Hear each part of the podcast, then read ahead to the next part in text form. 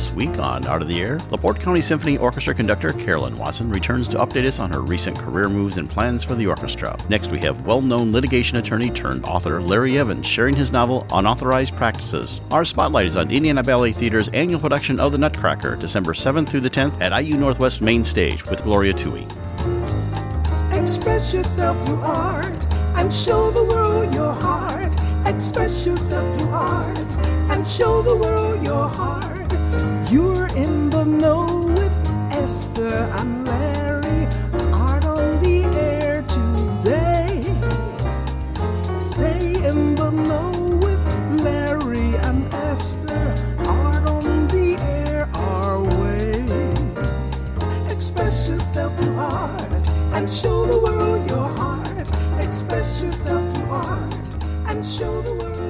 Welcome. You're listening to Art on the Air on Lakeshore Public Media, 89.1 FM, WVLP 103.1 FM, our weekly program covering the arts and arts events throughout Northwest Indiana and beyond. I'm Larry Brechner of New Perspectives Photography, right alongside here with Esther Golden of The Nest in Michigan City. Aloha, everyone. We're your hosts for Art on the Air. Art on the Air is supported by an Indiana Arts Commission Arts Project Grant, South Shore Arts, and the National Endowment for the Arts. Art on the Air is heard every Sunday at 7 p.m. on Lakeshore Public Media, 89.1 FM, also streaming live at lakeshorepublicmedia.org, and is available on Lakeshore Public Media's website as a podcast. Also heard on Friday at 11 a.m. and Monday at 5 p.m. on WVLP 103.1 FM, streaming live at WVLP.org, and Tuesdays at 4 p.m. on WDSO 88.3 FM. Our spotlight interviews are also heard Wednesdays on Lakeshore Public Media. Information about Art on the Air is available at our website, brech.com slash AOTA. That includes a complete show archive, spotlight interviews, plus our show is available on multiple podcast platforms, including NPR One. Please like us on Facebook, Art on the Air, WVLP, for information about upcoming shows and interviews. We'd like to welcome back to Art on the Air Spotlight. She's been with us many times before, but coming back to tell us more about what's coming up in for the Indiana Ballet Theater. They have an upcoming production of Nutcracker in December. Gloria Tuy, who's the founding member and I guess you might say artistic director of that, and also an update on the uh, Classic Arts Center. Gloria, welcome back to Art on the Air Spotlight. Yes, thank you. Hi, welcome. So tell us a little bit about Nutcracker and uh, what's coming up with that, what dates and everything. Yes, yes, yes, yes. Nutcracker. This is our, I think, 26th year for the Nutcracker, and it's um, at IUN, and it's December the 7th through the 10th. Now, having done it for 26 years, and I, I think everyone's in, how do you approach it to make it different, better? You know, I mean, it's not just retrenching. Mean, obviously, the Nutcracker is the Nutcracker, but you know, what's different maybe from year to year or over the years you've changed? Well, I happen to have a wonderful daughter, Amanda, who is fantastic at changing choreography. So she puts a new, you know, new change on it every year. So that's what's different this year. We have some. We have about uh, almost a hundred in the cast, and um, that's different from year to year. So we change accordingly. What about costumes? Do they get updated or? They do, yes. Something I started in the very beginning, um, since we've been around for 44 years. Um, I made all the costumes as well, but um, we have a great person now who's actually a dancer of ours, and now she's become the costume mistress. So Amber has, has now taken on updating the costumes or making new costumes. Yes. Yeah, she's a lovely dancer as well. Mhm. That's Yeah, she is. Yeah, we had her on the show ear- early on, I believe. So Is Amanda still doing Kaleidoscope? She is. Because I remember we spoke to her a long time ago about Kaleidoscope. Right, right. She's having a hard time finding uh, locations for theatre at the moment. But since she's working for Valparaiso University, we're hoping to be able to go back there. in the other changes over the 24 years, uh, the type of talent that you have brought on board has changed considerably. I remember the some some of the first ones you had at the Center for Visual Performing Arts when I was there. So tell us a little bit about some of the changes that there happened there. In in the casting, No, well, the whole production. I mean, you you are now bringing in dancers, not just your own local things, but you're bringing a lot of dancers Right. from yeah. So Yeah. tell us about the development of We that. have um, we have three male dancers coming in to partner, and they'll be doing the Snow King and also the Sugar Plum Cavalier. And then we have two coming in from Chicago that will be um, also leads Nutcracker itself and um, the, uh, the uncle of Clara. so, yeah. And one of our male dancers that's coming in is actually used to be our dancer, and his sister now will be the Sugar Plum, and Gabe Hartman will be the Cavalier. So that's just for four of the shows. The other four shows, it's another guy. So What we're looking also, you are still working on the uh, Classical Arts Center. I know we were at your fundraiser thing not too long ago, but uh, tell us about the development of that. I know you're still looking for matching grants and money, and so how's that process going? Yes. So we're actually at a quite a. It's been it's been a turmoil um, between uh, you know the productions and the Star Plaza closing down, and then uh, and so on and so forth. Then you've got 2020 after that, and then uh, this that and the other. But we have managed to completely renovate the exterior of the building, and that was to the tune of a million dollars. So we managed to keep going and uh, now we're um, we're halfway to the goal uh, of being able to get a construction loan. So the goal is one million, and we're already halfway there. So we need some help from the community to get the other half, and then we get the funding and we get it completed. And if everybody gets on board, we could be open towards the end of 2024. How do people come in to support that? I mean, it, obviously they can go to your website, but what are ways that people can help you out getting to that goal? Well, uh, they can name a window, a door, uh, you know several ways they can do that. So if they if they can't afford those things, they can do it as a group. You can have ten people in a window, ten names for hundred dollars each. So um, it's all doable. It's not like we're asking for millions from everybody, just just a few dollars here and there. Um, but as a community, it would be nice to think that community could do this together. You know, not just one person. Though it would be great to have a really large donor come in and do that also. And and oh, wouldn't it be? Yes. Yeah. so as we wrap up here, tell us again about when uh, Nutcracker is running, how people can see it, where they can find you online, and everything like that. Okay, it's it's at IUN, uh, December the seventh through the tenth, and you you just go to www.ibtnw.org and go to events for the tickets for Nutcracker. Excellent. If you just go to the website and you can see also all the movies about what the vision is for the building, and you can make a donation right there as well. That's great. Gloria Tuy, the artistic director and founder of uh, the Indiana Ballet Theater, Nutcracker, December 7th through the 10th. Thank you so much for coming on Art on the Air Spotlight. Yeah. Thank Thank, you. you. Gloria. Yes. Bye bye. And a Spotlight Extra, the Memorial Opera House presents the stage adaptation of the Irving Berlin musical White Christmas, opening November 30th, running through December 7th. Plus, on December 17th, South Shore Orchestra's annual Holiday Pops concert. Art on the Air Spotlight and the complete one hour program on Lakeshore Public Media is brought to you by McColly Real Estate in Valparaiso, Olga Patrician, Senior Broker. And as a reminder, if you'd like to have your event on Art on the Air Spotlight or have a longer feature interview, email us at aota at brech.com. That's aota at brech, B-R-E-C-H dot com. This is Pledge Week for your public radio station. And Art on the Air encourages our loyal listeners to support this station by making a monthly sustaining pledge so we may continue to bring you this great program. Hi there, this is public radio theme composer BJ Leiderman, and you're listening to Art on the Air on Lakeshore Public Radio 89.1 FM and on WVLP 103.1 FM. We are pleased to welcome back Carolyn Watson to Art on the Air. Carolyn is a distinguished conductor and educator, currently the music director for the LaPorte County Symphony Orchestra in Indiana and the director of orchestras at the University of Illinois Urbana Champaign. She also has an ongoing association with Interlochen as conducting faculty. Her glowing music career has taken her all over the world, garnering numerous prestigious awards, and has established her as a sought after, innovative music director and principal guest conductor. Aloha and welcome, Carolyn. Thank you for joining us. It's really My good to see you. It's great to see you too. So glad to have you back. And if our audience that wanted to hear your previous interview, you were on Art on the Air for your first interview in May 7th, 2021. As you were coming to LaPorte, we wanted to introduce you to your new uh, orchestra and people that were listening. So thank you so much for being here.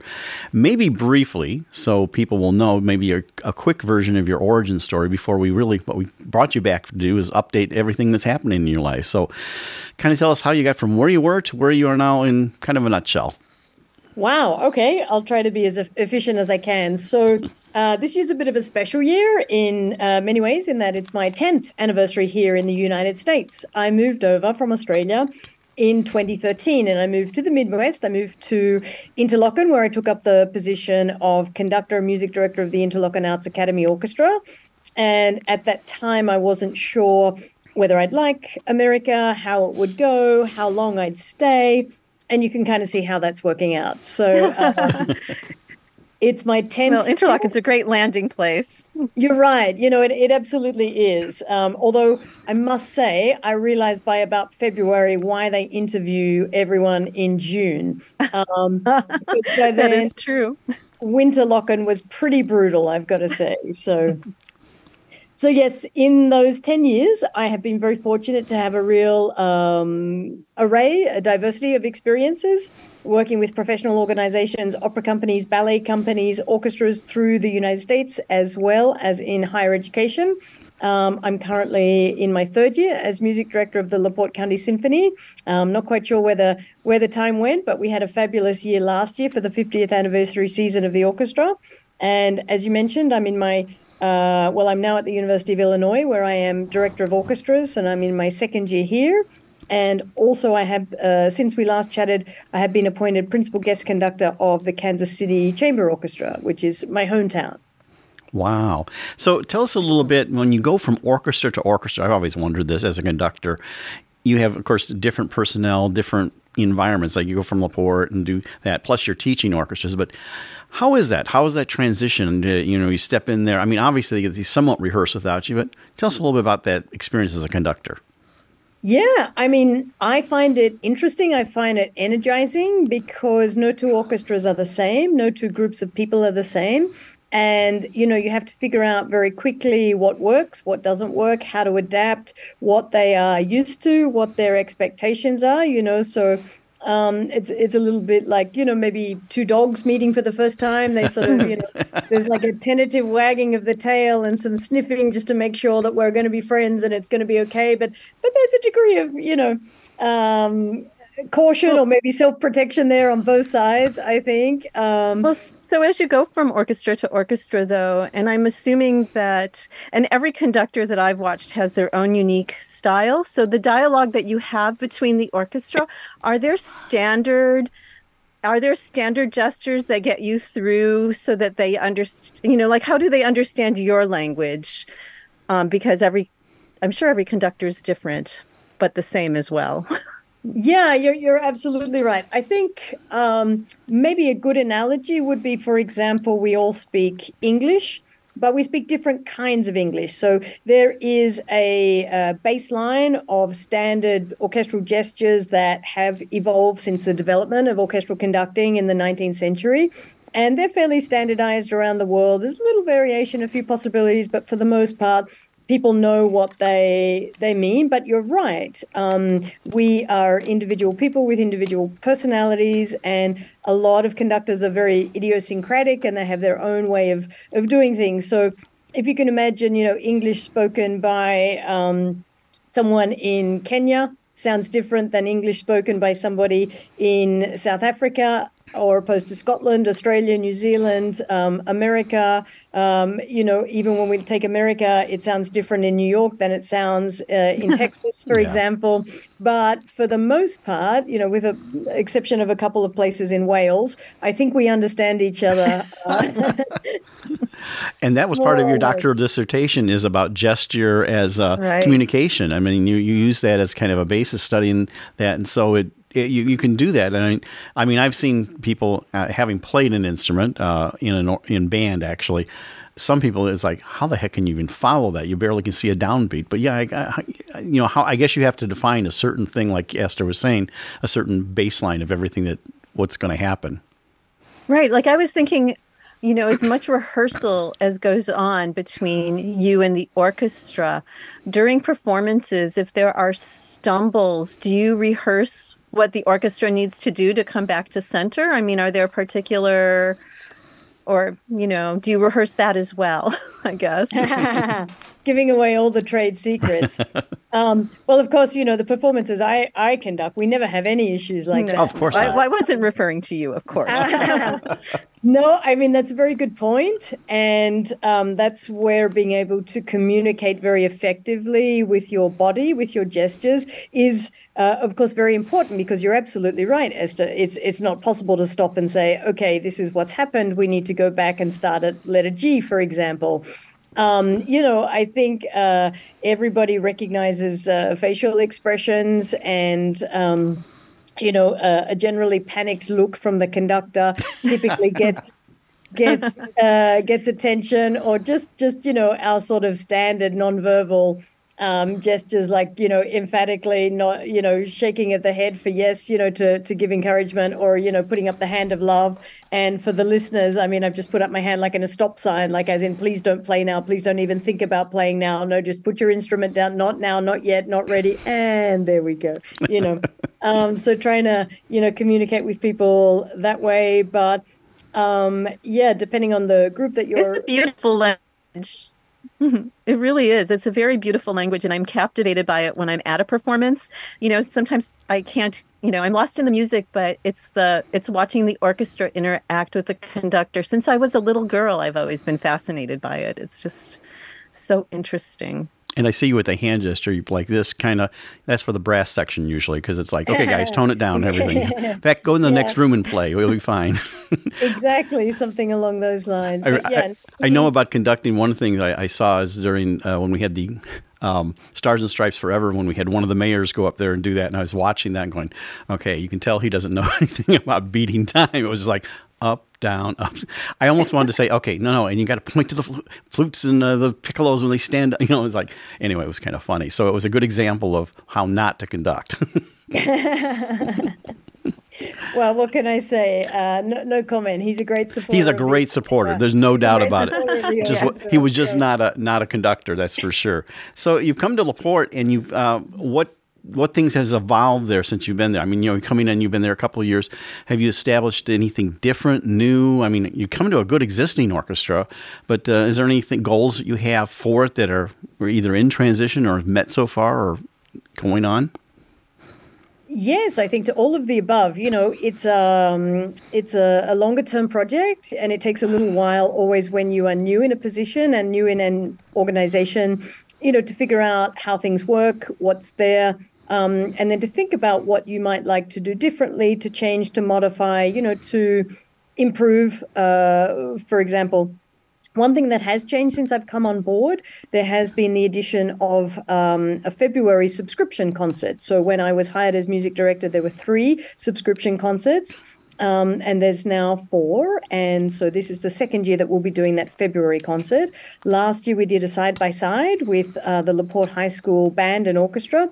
And this year we're doing a side by side with local area music educators. So that I feel those um, those both of those projects are in and of themselves very very exciting. I, I am myself a music educator, and I think it's a fantastic thing that we have in Laporte and and surrounds, and to have the opportunity to share that with last year students and this year, you know, um, our professional adult uh, colleagues that might play their instrument um, or might have studied earlier in their lives, but you know, then life gets busy and takes over. But they've still got it in the in the cupboard and would just love to play with an orchestra. Well, we're offering them that opportunity, so that is uh, in and of itself very very exciting.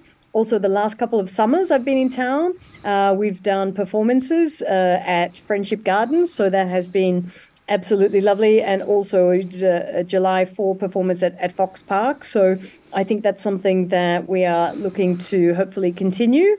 So uh, that's great. We had a successful 50th anniversary season last year that saw some very, very exciting things, um, among them exceeding the stated fundraising goal of $1.5 million for the um, endowment campaign. And so that that was Yay. just phenomenal, that level of community support for our orchestra. So, listeners that are listening, audience members who come to our concerts, thank you from the bottom of my heart very much for your your support. It's truly truly valued.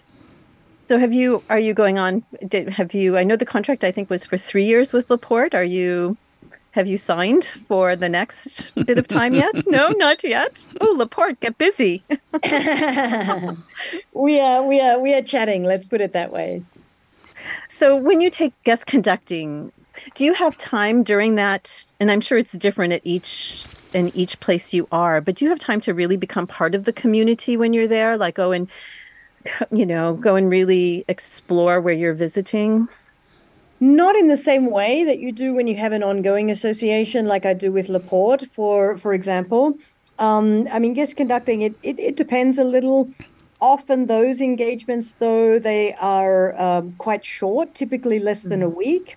So I might go somewhere, for example, um, on on Thursday, rehearse Friday, and Saturday perform Saturday night or, or Sunday afternoon. So that's a it's an intense kind of few days. Um, and it doesn't always lend itself to as you asked you know being being part of the the community the exception to that However, I guess is when you get uh, re-invitations, and for example, you go back year after year, and you get to know the people, the places, the organizations. So that I have a number of places where I have that sort of affiliation, and that that I very much enjoy.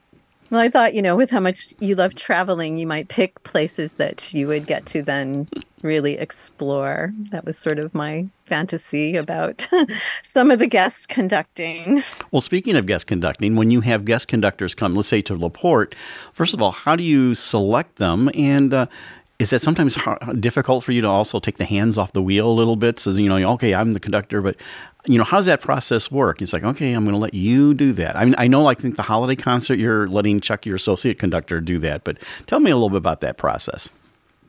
Well, full disclosure, I think most conductors will acknowledge that they are control freaks. So it is, it is sometimes hard to take a step back. But I think you know, um, for the good of any organization, it's great to have different perspectives. And you know, for an orchestra, um, they get a lot of me, but it's fantastic when they have an opportunity to work with uh, another conductor. And I think that about my school ensembles here at the University of Illinois.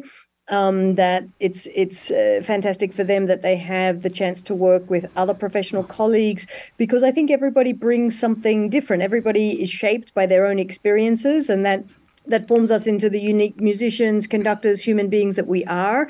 And we all have the potential to offer something different and equally relevant, but equally different as well to the groups that we that we work with. In terms of how it brings we, a musical flexibility. I mean, it's yeah. really nice to Yes, yes, I, I totally agree. And uh, to, to answer your question, uh, Larry, about how how we uh, how that generally comes about, I mean, it's a fairly small world, an insular world, the musical world. So it's very, very often uh, word of mouth. You know what I mean? And um, if you've got somebody that you know is a fantastic professional colleague that's going to be a great fit with your organization, then that's a very logical starting place. And you've broken into what has been for quite a few years mostly a male dominated field. Was there any difficulty, you being a woman, getting into the conducting world with primarily a male dominated field? Um, I mean, it is still very much a male dominated field. In fact, over 90% of conductors are. Um, are male, and uh, I think uh, music directors it's it's closer to ninety five percent. So it yes, you're you're absolutely right. It is. in terms of challenges, I think it is a very challenging field, regardless of gender. And as for the challenges that I've had, um, I don't. I mean, I've certainly had challenges as a young conductor, but I think any conductor has those as to whether I've had any additional ones as as a woman, I I guess I can think of some experiences that um, uh, you know stand out, but I'd rather not dwell on those. I think um, it's a challenging profession for um, for anybody to to navigate, and um, I feel very fortunate to have had the opportunities that I've I've um, I've had, and I just try to make the most of them. Very good. Well, the other thing I, I want to know too is uh, when you're um, going to when you're teaching and you're looking at, do you spot people that are might be potential um, conductors, and what's that process to go from being you know because everyone comes as, as, to it as a musician of some sort, but that making that transition to not actually playing the instrument but making the orchestra your instrument is a whole different process. You're right. It is. Um, I guess it's a little bit different in terms of my role as a teacher. I mean, I do, uh, yes, I do work with young conductors. However, the young conductors that I work with, they've already passed that that stage. You know, the one that you asked about. They have for themselves already decided that they want to pursue a graduate degree in orchestral conducting. Um, therefore, they they apply for either either a master's or a doctoral degree here um, but that you, you do mention a very interesting point and um, uh, about you know orchestral musicians and perhaps people that have the talent but might not have considered orchestral conducting. And I know that there are a number of programs like that um, that are working at targeting um, young women and girls, in fact, to try to encourage them from a high school level to consider conducting. So, Carolyn, do you yourself do you compose music? I do not. And so, what? To, so, I, you know, I read that you love to travel. So, um, is there? Is it like hiking, biking? Is it just sightseeing? Is it? And where? You know, where's your next place that you're going to explore? Yeah, it's it's a very long list that I've got. Um, I mean, I, I had a fantastic summer, and I did check off one of my bucket list destinations, which was East Africa. Mm-hmm. Um, so I was there for four weeks in Kenya, Uganda. Um, we did a day trip to Rwanda and Tanzania. So that was very, very special. Um, as for next destinations, I mean, I do want to go to Patagonia. Um, I do love the outdoors and hiking. I do want to go to Antarctica. I do want to go to Alaska. There's a lot of America that I've not seen um, the national parks, for example. Um, I've, I've kind of grown up as a musician in Europe and lived there and spent quite a lot of time. I always love visiting and going back, and of course, uh, my homeland of Australia. But um, yeah, there is a lot of America that's that's uh, definitely waiting for me to go see it. It's beautiful. Yes, it is. In our last few moments here, we uh, want to talk about uh, you. You've talked about your travels, but uh, is there what's your next orchestral goal? I mean, we don't want to see you move on from Laporte County Symphony, but is there an orchestra that you would like to be conducting sometime? Uh, you know, Cleveland Orchestra, Chicago, yeah.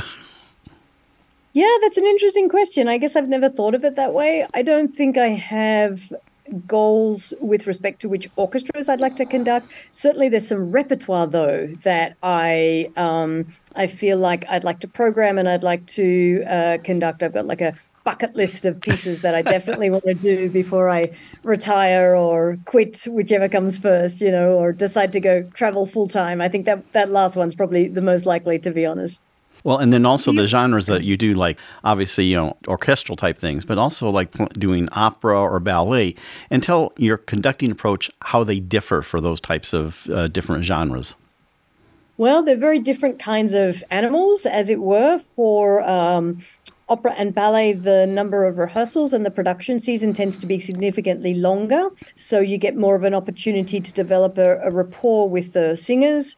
In opera, the dancers, in ballet, um, and, you know, for an opera production, um, typically you're looking at rehearsal schedules of uh, two, three, four, five weeks, depending. Whereas for a symphonic um, engagement, it'd be more like in, in the days, as we were discussing earlier. So it's very yeah it's it's a very different kind of role you have to work work very differently and how so sorry yeah it's a much more collaborative process i think. Um, when you have that um, time to get to know people it's much more of a to and to and fro a back and forth um, certainly with singers. Whereas when you've got a very short amount of time to put a, a concert together um, you you've got a very short amount of time to put a concert together you know?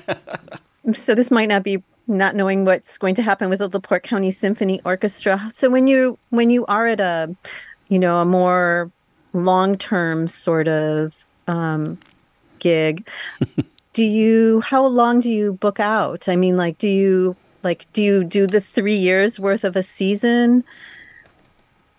In terms that? of far ahead I so, plan, do you mean? Yeah, or? how far? Um, yeah, how far? Because I looked at your schedule, and um, you know, I you know you're booked to probably May as far, you know, with different concerts. And so I was wondering when you're doing your own personal schedule, like for the LaPorte County Symphony Orchestra, how far out do you have to book everything?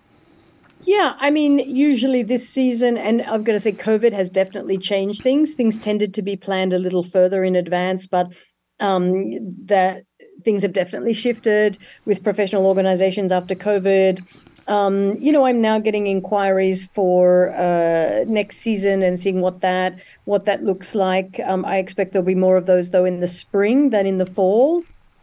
And with respect to programming, that's uh, yeah. I also try to program um, sort of six to twelve months in advance as well.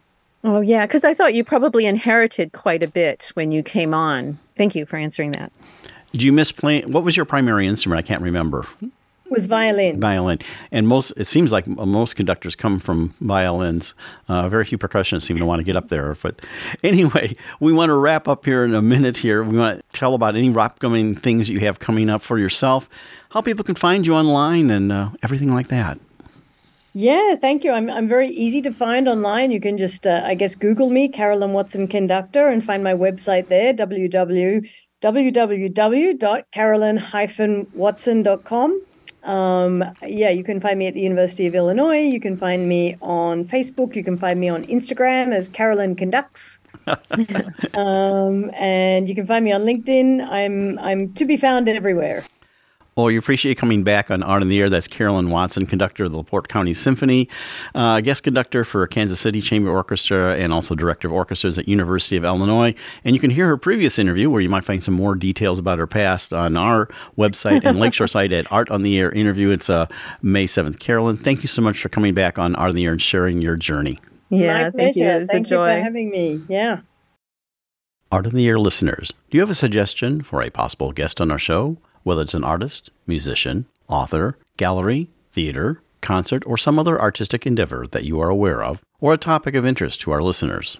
Email us at aota at brech.com. That's aota at brech, B-R-E-C-H dot com.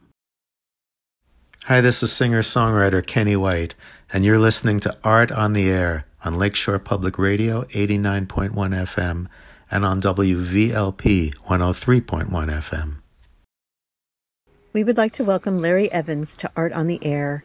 Larry is a well known litigation attorney in Northwest Indiana and has practiced law for over 40 years.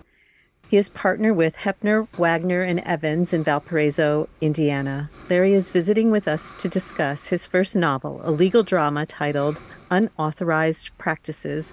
Thank you for joining us on Art on the Air. Aloha and welcome, Larry. Hi. Thank you for having me. I have to say that Larry and I go kind of way back, I guess. Uh, I've been involved with something we both had a mutual love for is, well, then the WYIN and Lakeshore uh, Public Media now, and a longtime board member. Now he's an emeritus board member. And all the way back then, uh, one of the things I'll let you talk about somewhere along the way is that you had the Larry Evans show early in the uh, broadcast history there. But uh, what we want to kick off first, Larry, is let people in our audience know your uh, personal journey and history. I always like to say how you got from where you were to where you're now. So tell us all about Larry Evans. Well, I went to, I grew up in Gary, um, went to Lew Wallace High School. And from a very young age, I think 14 or 15, I wanted to become an attorney. And um, the only law school around here that was close was Valparaiso. So I wound up going to Valparaiso university for undergraduate work and then for law school. Um, and I've never left. I'm still still in Valparaiso after all these years. but it's just uh, always something I love to do. Uh, I love. It's interesting when I was trying to make my decision when I was growing up. My mother was saying, "Well, if you're unsure," because I was thinking maybe I'll become a preacher instead of a lawyer. and so she said, "Well, go go talk to the preacher and see what he thinks." So I did, and the preacher said, "You'll help more people being a lawyer than you will being a preacher." and so I, I took that advice. Uh, came here to uh, undergraduate into law school and I've been in practice ever since.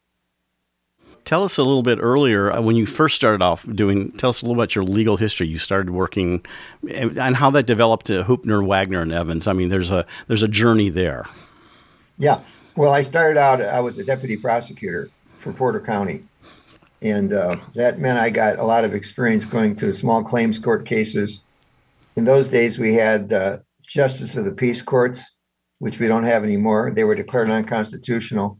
Uh, I would handle, you know, the small drunken driving cases, uh, overweight violations by trucks, that kind of thing.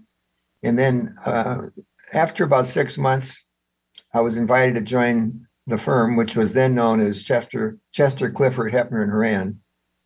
Um, and then within a few years, I became a partner in that firm. And then over the years, the firm name changed until 1976. It became Hoeppner, and Wagner, and Evans, which it is still today. So Well, I want to. I, I would like to go back into like um, schooling, childhood schooling. So, Yeah. were you? Are you? Um, is your family? Does your family have other lawyers? And were you in school part of the debate team, or, you know, did you have any early leanings? Well, I liked watching Perry Mason on television for sure. and I always thought, boy, that would be great to be able to do that. Um, no other attorneys in the family. My parents didn't go to college. Uh, I was the first one in the family to go to college. But my mother was was my best supporter and always with me all the way through the journey. Um, in our school, we took um, aptitude tests. And every time there was an aptitude test, law was one that came up that something I would be good at. Um, I wasn't really active in like in debate teams or any of that in high school. I that was more when I got to college and law school.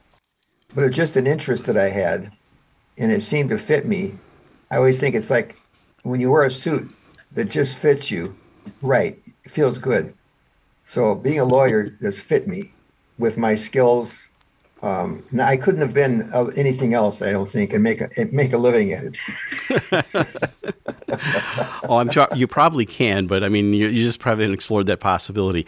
Before we get on to the book, and one of the things, because I'm going to bring this up because it's in the book, is tell us a little bit about the different types of lawyers, especially on the third and fourth floor in your book about the different things and the, the fictional uh, Smith, and Jones. The third floor were the litigators, and the fourth floor were the uh, trust and estate lawyers. But tell us about some of the different law that's practiced, because it's no longer like one stop shopping with lawyers anymore. No, I don't think so. Um, well, there used to be like we used to say office lawyers and then uh, trial lawyers, just those two categories. But now it's all changed. So within our firm, we have people that that do estate planning. They write wills, they probate estates, things like that. Um, we have other people that do more legal writing. Uh, people do em- employment law. Um, we don't do any criminal defense work.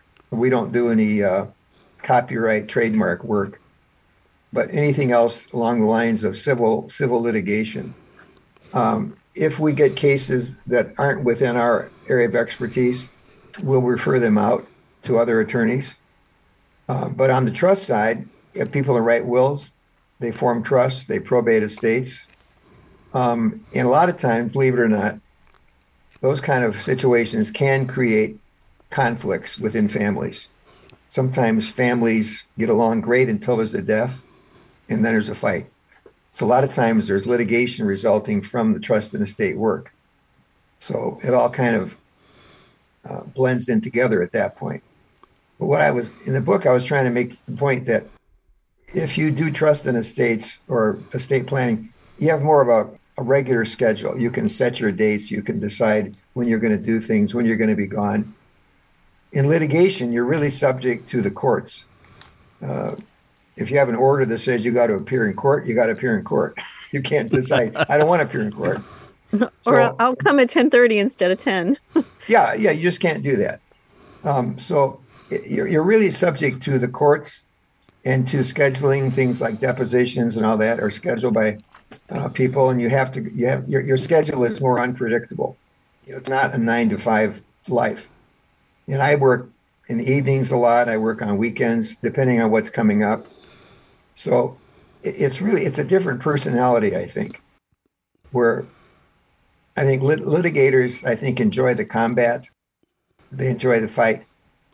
Where estate planners, I'm not saying they don't enjoy the fight, but it's more of a steady, a steady thing. You write the will, the family comes in to sign the will. You you handle the estate. It's more predictable, and I don't like that. I never liked that kind of work. I like the action of litigation.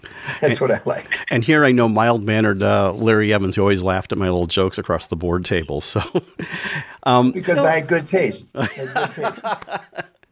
when writing um, the novel and you have there's a multitude of names like in all novels are any of have any friends worked their way into this novel name wise Yes. oh that's good yeah, a lot of them are based on people I've seen and known over the years for sure. Yep.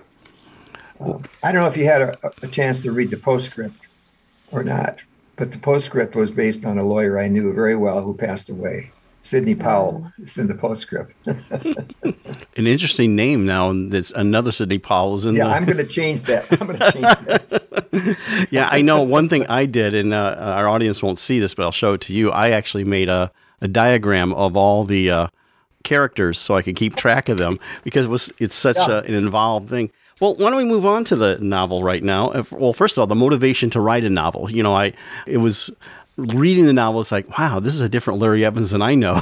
Uh, some of the things about the involvement and the intrigue and everything. So, what brought about the motivation to actually put this down and create it?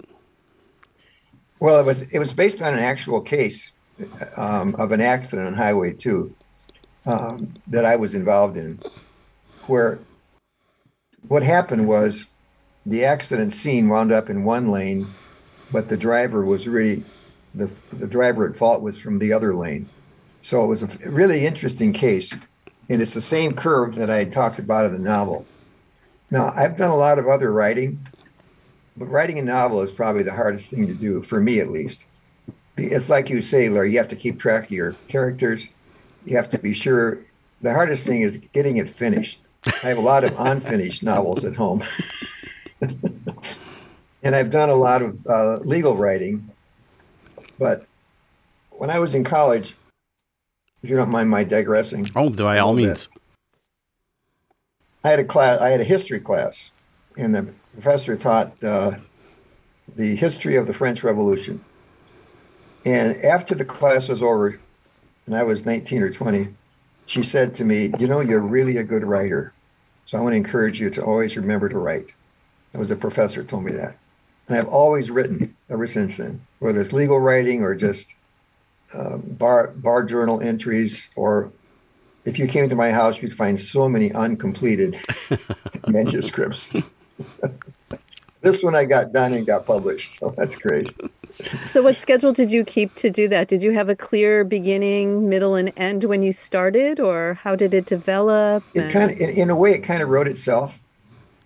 Uh, it- it's interesting because you you you start to write and you say, what's going to happen next, and all of a sudden it kind of comes. Oh, this is next. This is the next logical thing. Of course, I've been in so many trials over the years that I know how trials operate. I know how judges are. I know the pressures of being in a trial. I know all of that. So that really helped a lot too. Uh, it was just a lot of fun to do it. Speaking of judges for a minute, I, I'm surprised you never went for a judgeship. Um, it's funny you mentioned that because I was given the chance once, and I said no. I just don't think I could sentence people to prison. I don't think I could do that. Which you have to do if you're going to be a judge. Right. So I don't. I don't think I would have liked it. My mother would have been proud. You're listening to Art on the Air on Lakeshore Public Media 89.1 FM on WVLP 103.1 FM. Well, before we get sorry. into a reading um, of the book, I have sort of a frivolous question to ask. Um, what painting hangs in Hoeppner, Wagner, and Evans? It's not the one that's in the book. I didn't think it was. I was just curious. Are there portraits or landscapes? No, we, we have a lot of lot of beautiful paintings. I have one in my office, which is Harriet Rex Smith, that Larry probably remembers her. Right. And then we have a lot of new paintings we've just put in the lobby, but that's totally made up. the lake, the Lake Champlain, the Lake Michigan. Yeah, Well, and one thing we all miss in Northwest Indiana, the Twin Towers, where your name was prominent on the uh, one tower there until that was gone, and you still have offices at the uh, well, the, I can't think they call it uh, One Broadway with the old Chase building, correct? yeah, right, right, right. But most of the time, I think it's 91, whatever it is. Yeah, we have an office there on the seventh floor. and you're mostly now in the Valparaiso office, I think, right? Yeah. Right, right, right. Well, let's uh, well, unauthorized practices. We got a little bit of background, but maybe take a, a section and read it for us, and maybe we'll do a second one later. But that'll give us kind of tee up a, a little bit about what's it about, even though you've told us a little bit. So here it is: unauthorized practices. Larry Evans. Okay. Um, silence, the natural silence of a country summer night. The sounds of the crickets grew bolder as the night wore on. The sky was clear and bright. Though the moon was hidden, the stars were vivid.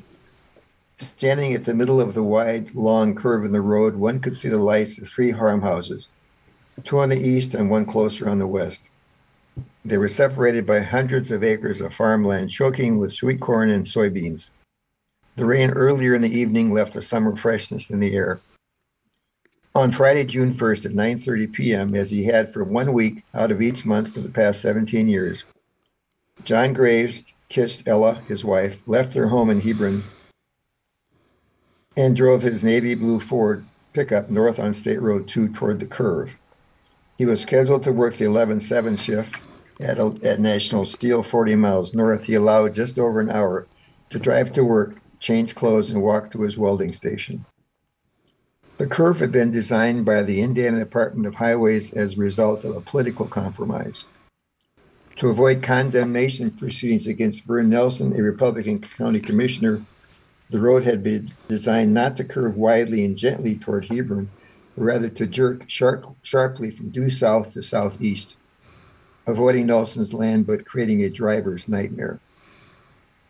John knew the infamous curve like he knew his name. Though he had driven it thousands of times without incident, he was no less cautious. He had known many of the people whose lives had been taken by this deadly stretch of road. The lunch Ella, which Ella had packed for him to eat at 3 o'clock a.m. sat in his black lunch pail on the front seat. The shiny blue paint on the hood of the truck shone in the light as he hummed along with Willie Nelson. The curve was less than 10 minutes from his home. These last few minutes of his life were mellow.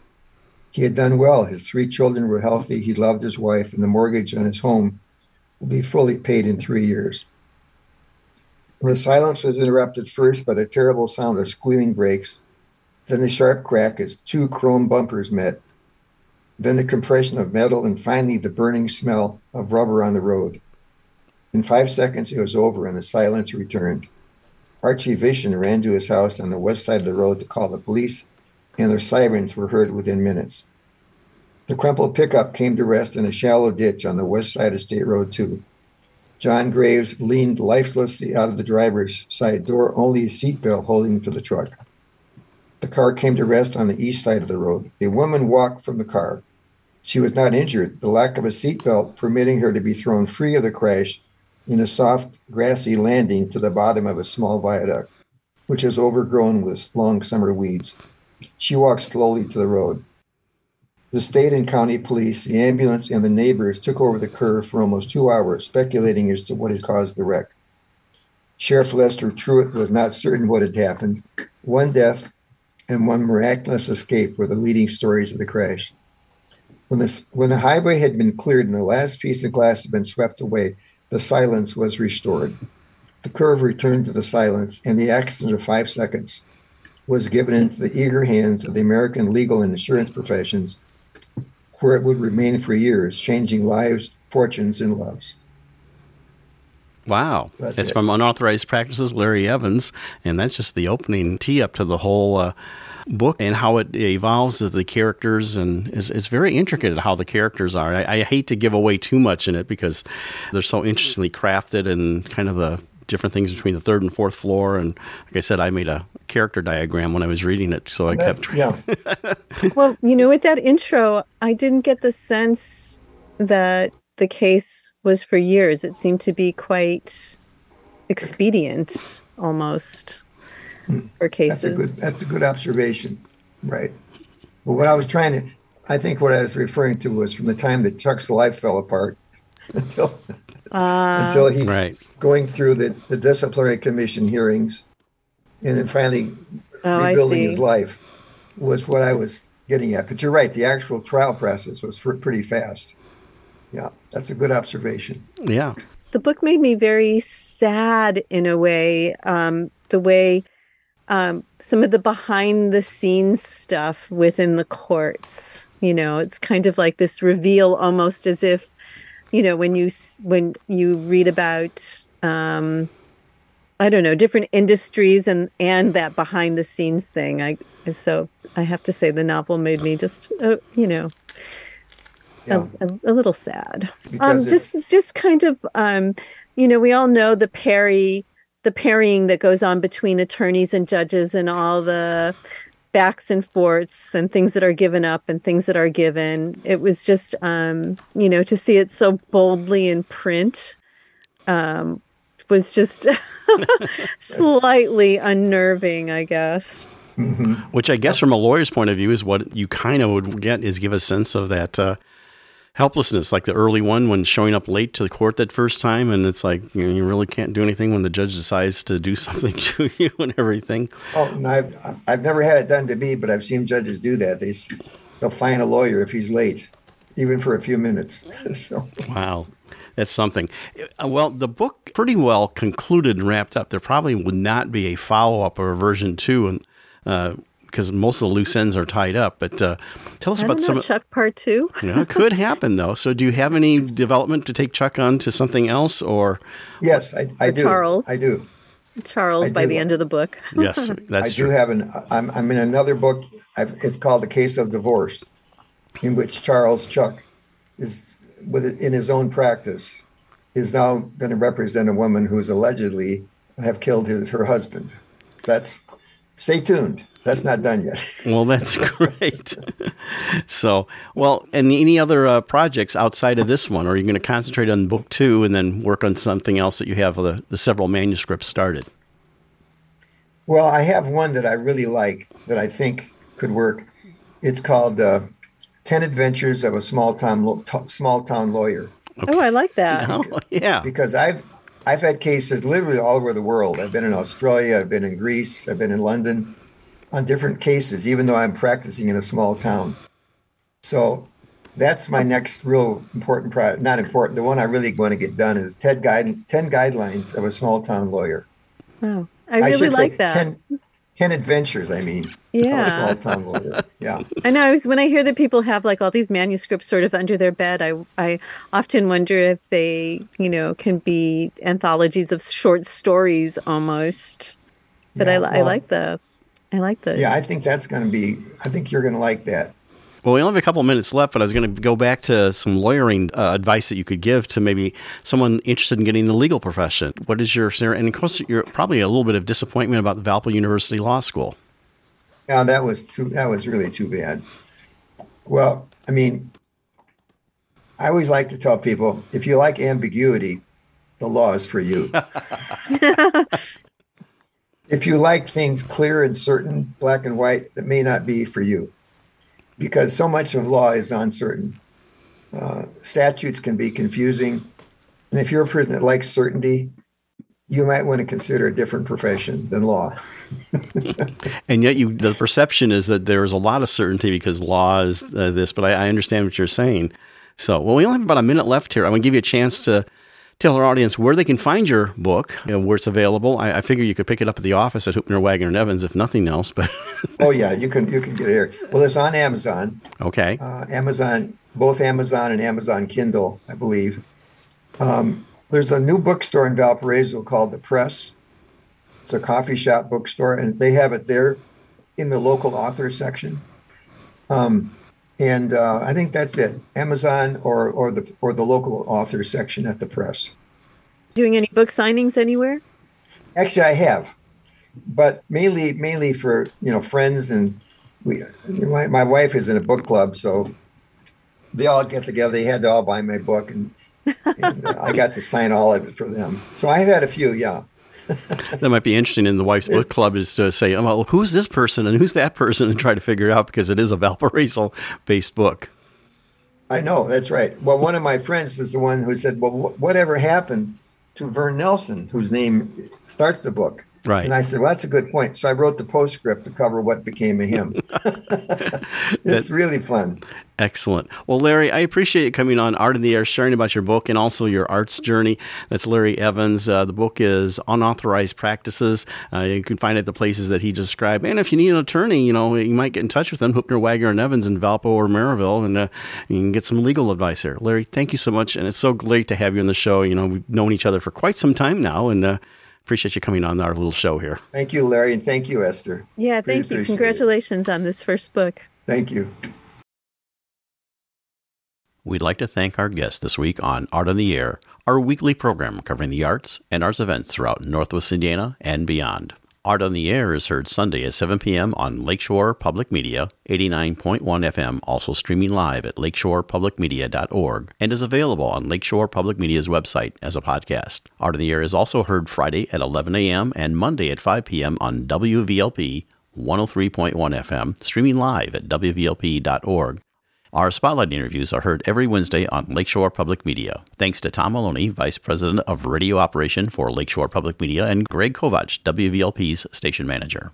Our theme music is by Billy Foster with a vocal by Renee Foster. Art on the Air is supported by an Indiana Arts Commission Arts Project grant, South Shore Arts, and the National Endowment for the Arts. We'd like to thank our current underwriters for Lakeshore Public Media, McColly Real Estate in Valparaiso, Olga Patrician, Senior Broker and for WVLP, Walt Reidinger of Paragon Investments. So we may continue to bring you Art on the Air. We rely on you, our listeners and underwriters, for ongoing financial support. If you're looking to support Art on the Air, we have information on our website at brech.com slash AOTA, where you can find out how to become a supporter or underwriter of our program in whatever amount you are able. And like I say every week, don't give till it hurts. Give till it feels good. You'll feel so good about supporting Art on the Air. If you're interested in being a guest or send us information about your arts, arts related event, or exhibit, please email us at aota at brech.com. That's aota at breck, B-R-E-C-H dot com, or contact us through our Facebook page. Your hosts were Larry Brechner and Esther Golden, and we invite you back next week for another episode of Art on the Air. Aloha, everyone. Have a splendid week. Express yourself through art and show the world your heart. Express yourself through art and show the world your heart. You're in the know with Esther and Larry. Art on the air today. Stay in the know